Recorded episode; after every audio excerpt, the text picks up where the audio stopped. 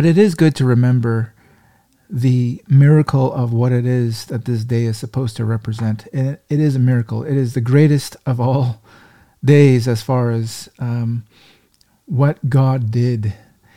He finally, in history, in a moment of time, in the fullness of time, this happened. This is the thing that was long waited for, basically since the garden when the promise was given um, about the seed of the woman.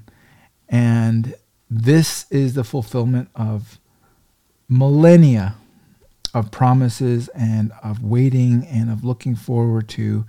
And in the fullness of time, God sent his son. And he became flesh and he dwelt among us. And his name is Emmanuel which is God with us. So it's it's worthy of our attention, it's worthy of our rejoicing.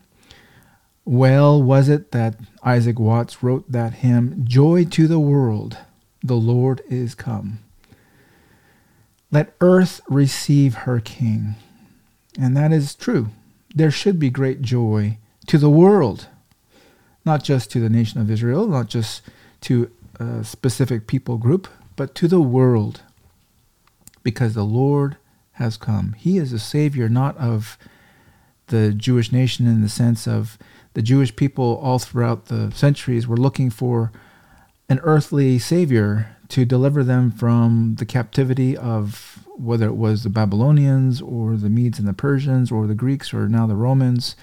They were looking for an earthly kingdom to be reestablished like it was under the days of Solomon. But Jesus Christ came into the world, and even the disciples were were mistaken about that. If you remember in Acts 1, wilt thou restore again the kingdom to Israel at this time? And Jesus came to do something much, much greater than that. They were looking for deliverance from an earthly oppressor, from an earthly foreign power.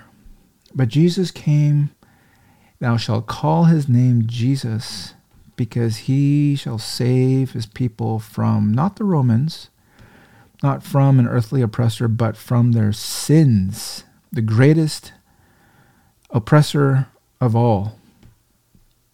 That's why he came. He came to save us from our sins. And by the way, that should be our that should be our Christmas prayer if I can put it that way. Lord, you came to save sinners. And so we're asking the Lord to save. We are. When we ask the Lord to save our children, uh, many of us will be seeing family today. Perhaps we already have, but uh, perhaps it's uh, yet to come. We are asking the Lord to save, aren't we? What he came into the world to do was to save. And so it is a Christmas prayer. Lord, save. Hosanna. When they shouted Hosanna there, when Christ was making his entry uh, through the gates of Jerusalem before his death, they were crying out, Hosanna, which is really the word for Lord, save. And that is our prayer. We want the Lord to do what he came into this world to do save from sin save from sin.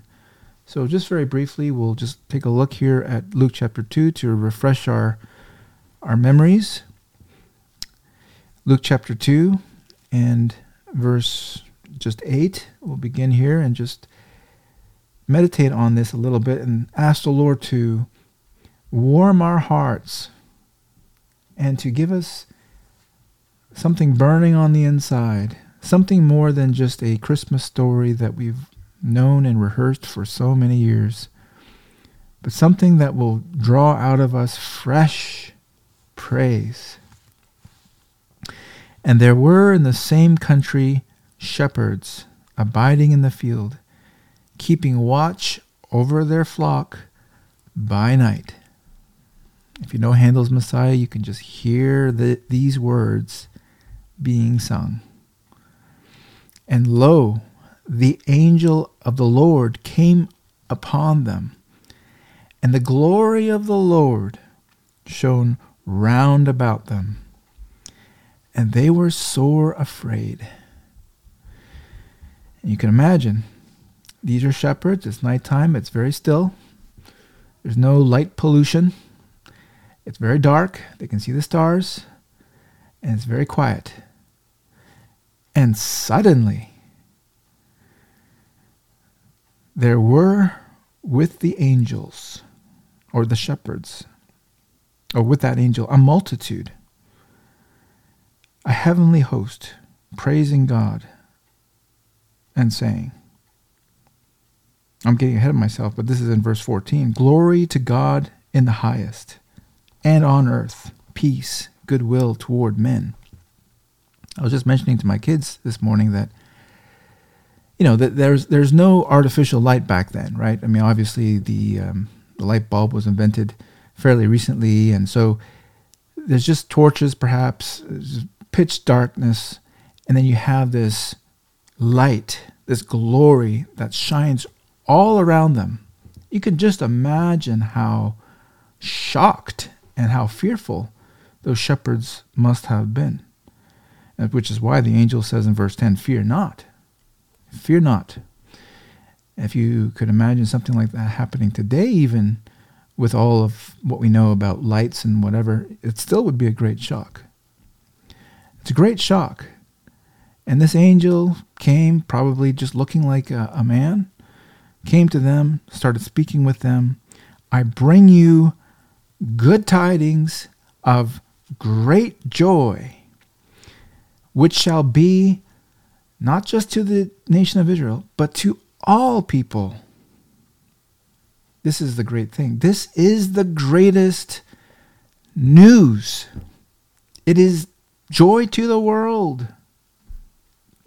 It really is. Finally, the Lord is come. God is with us. He was born, for unto you is born this day in the city of David a Savior, which is Christ the Lord. There was a certain point in time when Jesus Christ was born. Obviously, we're not debating about whether it was December 25th. That, that is totally beside the point. But there was a day in on the calendar when Jesus Christ was born. And similarly, there will be a day on the calendar when Jesus Christ will come back. He will return. This is a historical event. This happened. And there could have been a lot of doubt back in those days. There could have been at least a sense of when will he come? He's not coming. When will he come? Because it was this long period, hundreds and hundreds of years and the glory had long since departed from God's people. And there were these hundreds of silent years, even when there were no prophets speaking, and then you had the hardening of the religious practices into this machinery where you had the, the rising up of the Pharisees and the Sadducees and the scribes and this sort of class of religious and the heart of it was gone and you, you could almost imagine there being a sense of despair.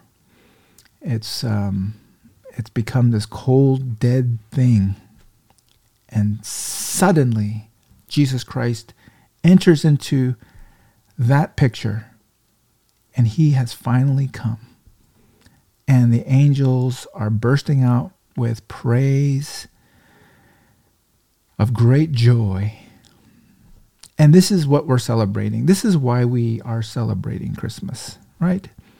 We are remembering the fact that Jesus Christ came into the world to save sinners. He was on a mission. And just like he came the first time, as I say, he's going to come again the second time. We have that to look forward to as well. And it will come in a time when people perhaps least expect it. But this is Jesus Christ. He has come, and I think that that uh, it would be fitting for us to be praying that Christmas prayer that the Lord would therefore save, do his saving work in all of our homes, in all of our families, even during this time of the year when we have opportunity to interface to one degree or another, whether it's in person or whether it's by cards or texting, phone calls typically more than any other time of the year, perhaps Easter, but certainly Christmas is at the top. This is a time for God's people to have some influence on other of their families. And I think it would be fitting for us to be praying this day, especially as we enter into the new year, be praying that the Lord will save. They shall call his name Jesus, because he shall save his people from their sins. Christ the Lord. Good tidings of great joy to all people.